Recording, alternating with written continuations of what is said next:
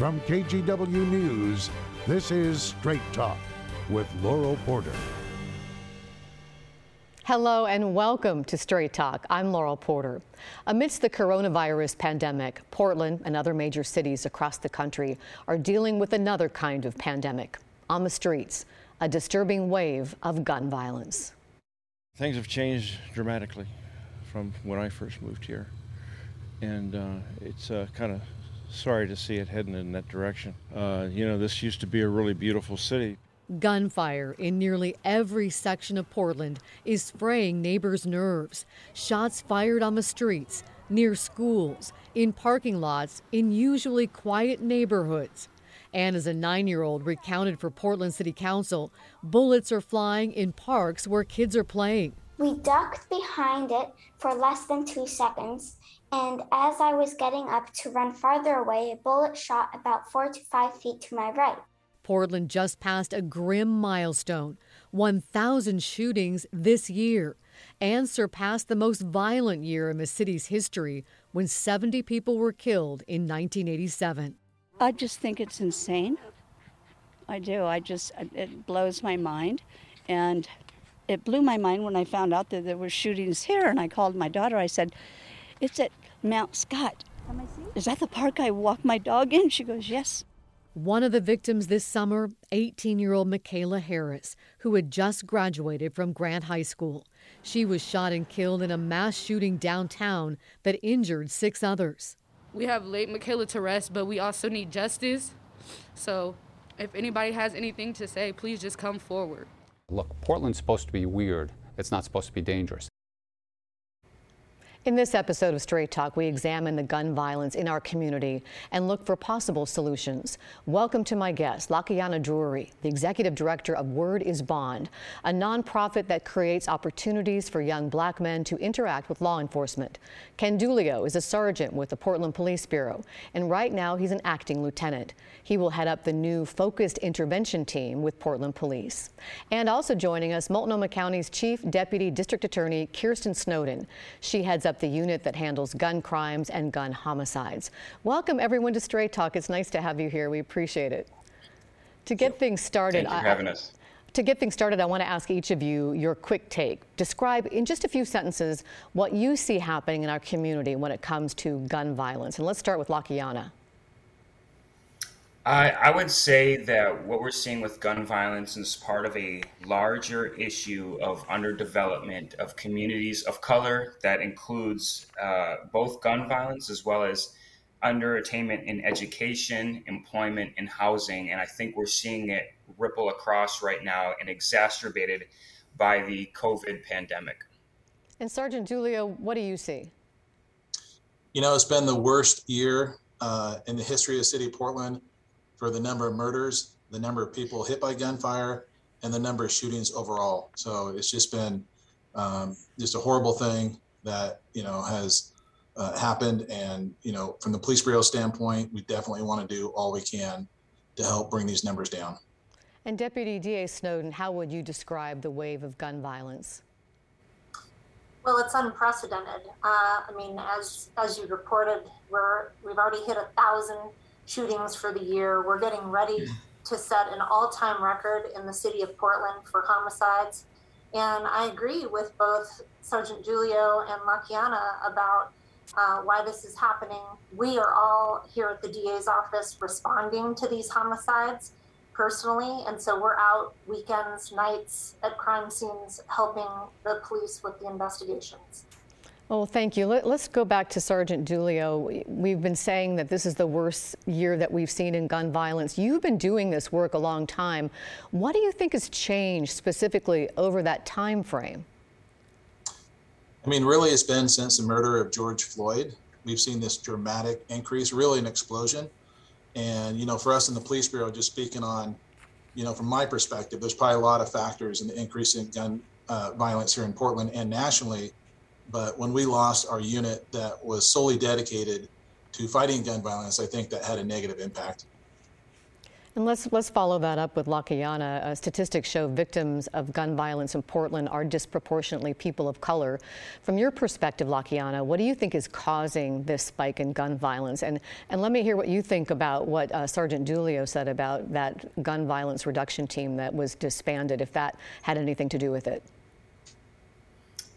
I think it's hard to say exactly where it all comes from. I would say the source of it, though, is we have to look at the state of communities of color here in Portland, and they are and have been historically underserved.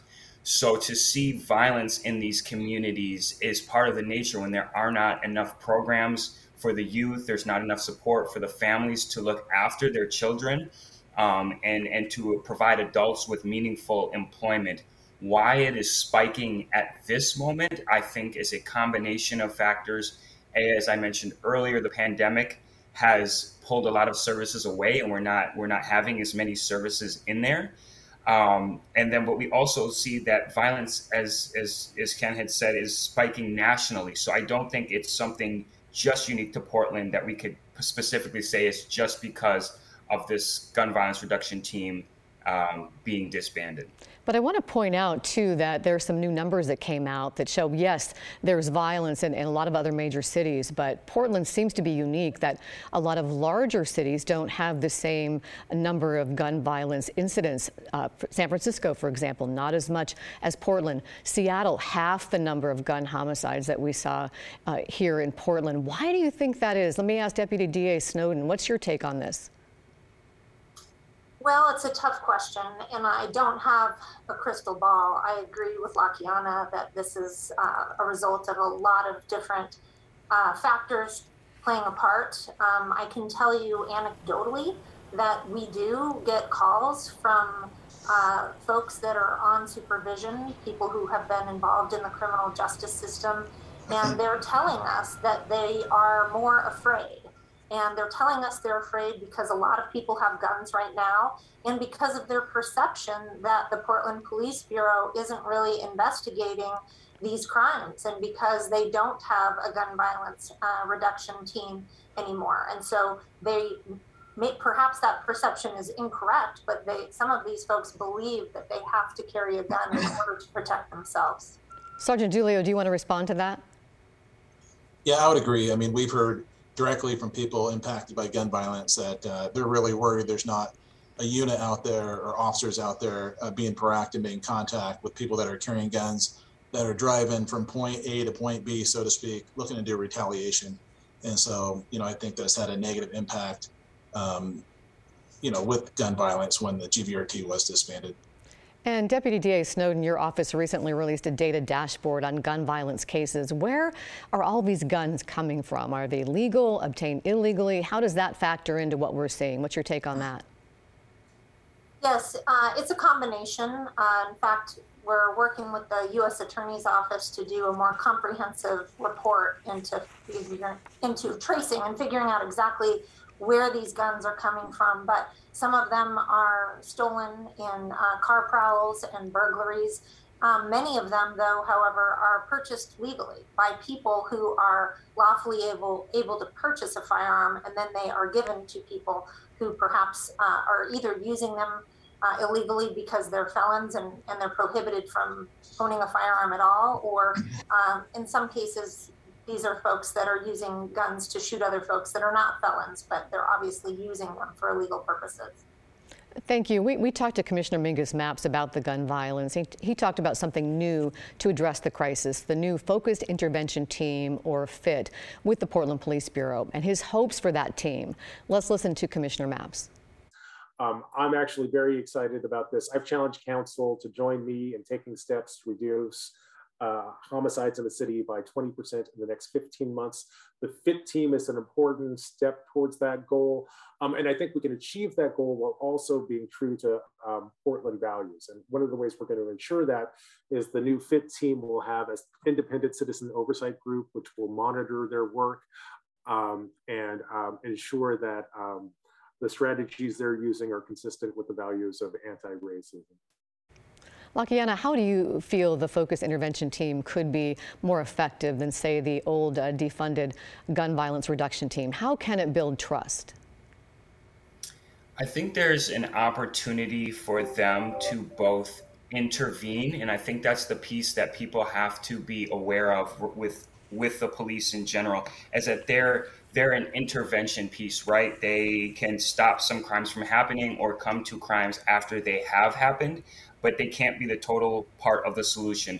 But where they are able to fit in, I think if they can find a balance between intervention without disproportionately stopping Black and other communities of color, I think that is part of the problem. I think the larger issue, we can go into this later though, is policing at the end of the day is not what our communities are most in need of. And let's go to Sergeant Dulio. You head up this new team, FIT, and used to be on the disbanded gun violence reduction team. How is FIT going to be different? Well, first off, this will be the first time since July 1st of 2020 that the police bureau has had a uniform team that focuses just on gun violence, and the go live date is projected to be around early December. So I think one of the differences is we have this community oversight group, and really everything and anything we do, we talk about with them. We meet once a week with the entire committee, and really, you know, we're open to listening to their input, their ideas. You know, they're going to tell us what they like, what they don't like. And the idea is, like, we want to build that trust with the community. We want people to support the FIT team. And I think the oversight group will allow us to be more effective in doing that work by having input and say, and being involved. And they've been involved in every aspect, like I said, from hiring the two sergeants we just brought on board to we're going to post for the officer position tomorrow. That'll be open for 2 weeks, and they'll be involved in the selection of those officers, the training, on and on. Well, this isn't a done deal yet though, right? You're still recruiting officers, as you mentioned. How hard has it been to get officers to want to be a part of this? Well, you know, we tried this once and we only had a couple officers put in. Officers were very hesitant, you know, a lot of different reasons, but ultimately like lack of support for doing this work. And I think some things have changed a little bit. There's been a little more vocal support from the mayor's office, from a few on city council, and I think that's encouraging. I think it'll be important to actually get those votes to kind of refund, increase staffing, and really to have a long-term commitment from our elected leaders. This gun violence problem, you know, the FIT team isn't going to solve this overnight. There needs to be a long-term commitment to reducing gun violence, and it's going to take the mayor and city council to make sure we have the support of staffing and funding. And how about the district attorney's office, Deputy DA Snowden? What do you think about this new FIT team, the idea? And do you and DA Schmidt support the FIT team? If so, how will you support them? Yes, our office absolutely supports the FIT team and the Portland Police Bureau in their efforts to be able to more robustly investigate these gun crimes. They need to have a dedicated team to investigate these crimes, people with expertise, people with community relationships where they can learn important intelligence and information and share amongst themselves and with us so that we can help prevent that next shooting. And it's incredibly important that the folks affected by crime and the community as a whole trust in our police department to do the job that they are very capable of doing. And so hopefully the FIT team can lead to improved trust in the relationship with the community.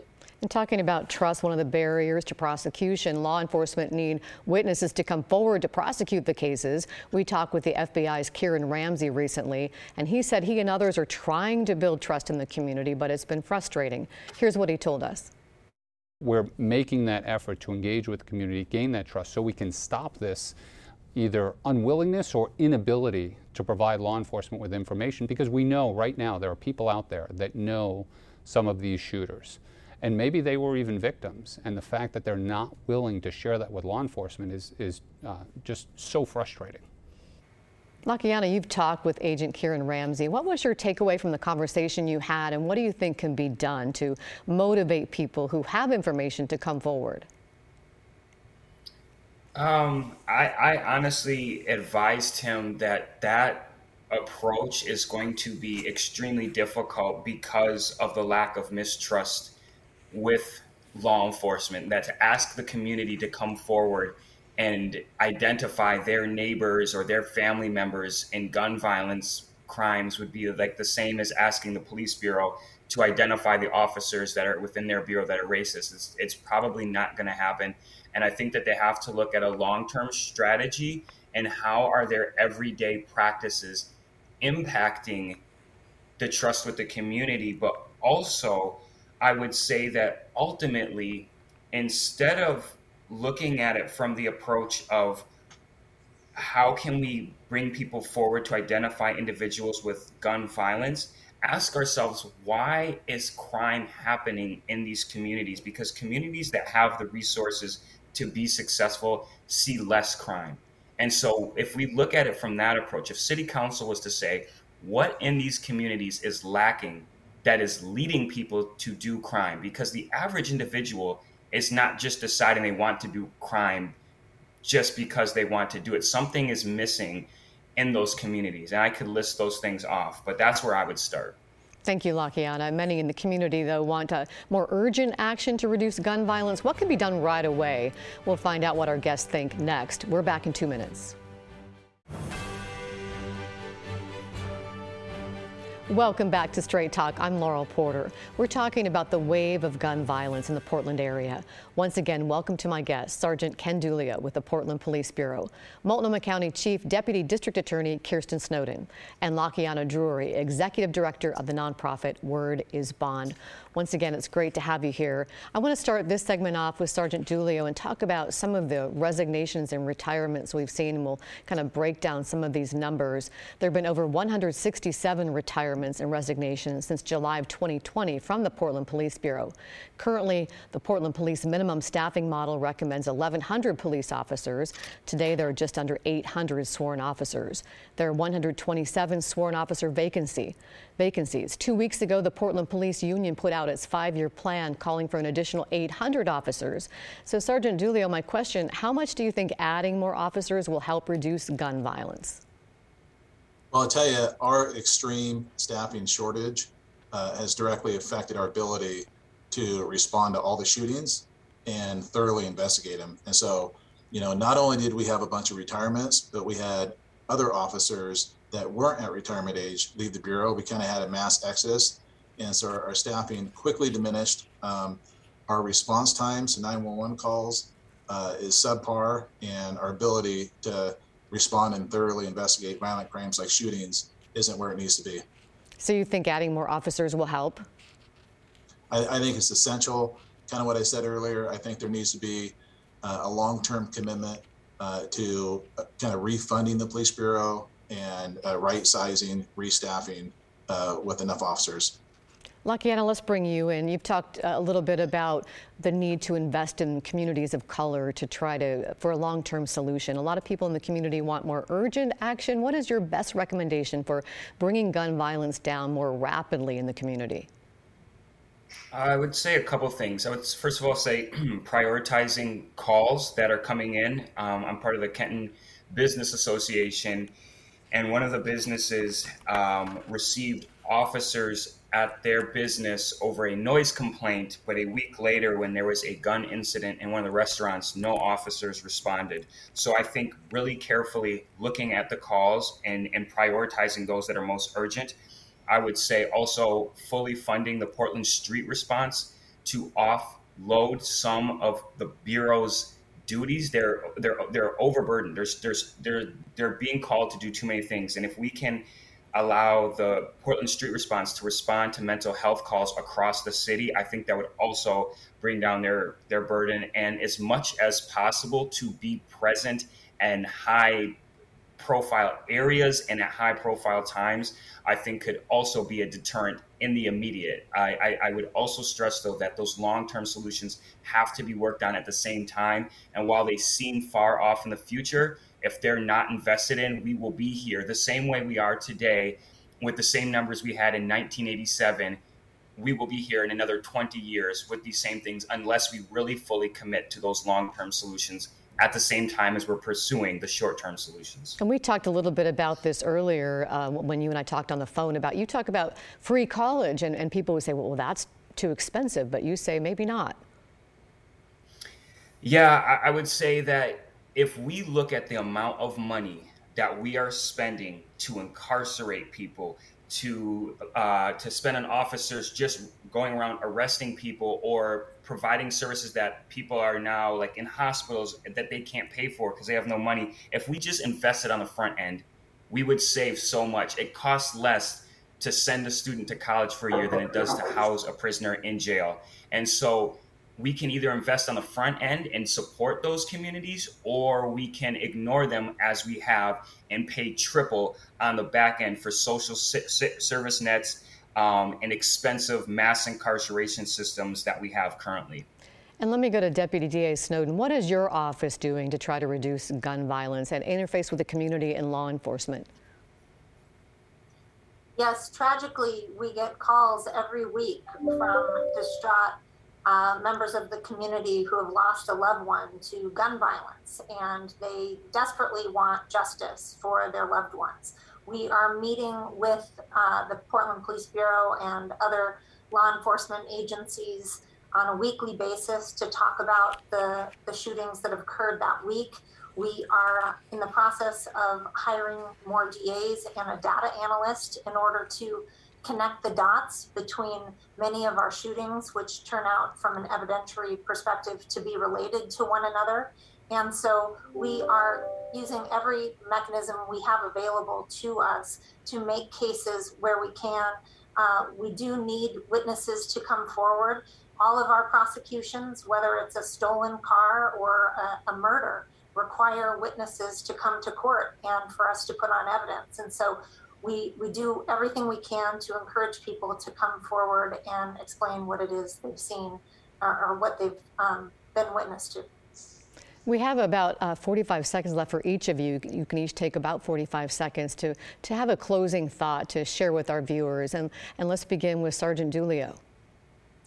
Well, you know, some of the stuff that I've been talking about in Lakayana and Kirsten Snowden is like, you know, kind of intervention, prevention, upstream, downstream solutions, police, and really they've been pitted against each other. And I would just say they shouldn't be in competition. We should fund all that on both ends, right? And if there's people concerned about refunding the police and disparate treatments of communities of color, then let's work on that, but let's not the opposite, reduce police staffing and have this horrible amount of violence, gun violence we're seeing in the community. Let's fund it all and let's go all in. And Deputy DA Kirsten Snowden. Well, as you referenced at the beginning of the show, people of color and in particular, Black Portlanders are at a disproportionate rate being gunned down and murdered. And so I appreciate the fact that you're bringing public awareness to this problem because it is a critical issue for our community. And Lakayana, you get the last word. You have about a minute to wrap things up for us. I would just urge our city leadership to invest in our communities of color, invest in the schools so that students have teachers that look like them, invest in housing so that all our communities of color are not just living in apartments but have homes that they can raise their families in. Invest in jobs so that fathers can be part of the households and take their kids to the parks on Saturday and have money to be involved in them. Invest in our communities and it will come back tenfold. That's what I would say. Well, this is such an important conversation to have. I hope that you'll all come back so we can continue this conversation. It's an important one and one that the community is really invested in. So thank you. If you'd like to find out more about Lakayana's nonprofit, Word is Bond, you can check out the website here. It's mywordisbond.org. And if you'd like to find out more statistics from the DA's office, you can check out the dashboard on the Multnomah County District Attorney's webpage, and you can see it here. A lot of good information there. Thank you to my guests, Chief Deputy District Attorney Kirsten Snowden, Lakayana Drury from Word is Bond, and Sergeant Ken Dulio from the Portland Police Bureau. And thank you for watching and listening. Remember, you can get Straight Talk now as a podcast. All you have to do is search for KGW Straight Talk wherever you get your podcasts. We hope you'll join us next week. We'll dig into the rental crisis, how the pandemic has impacted both renters and landlords, and what's happening with assistance that's supposed to help but's been delayed. Join us next week for Straight Talk. We hope you have a great week.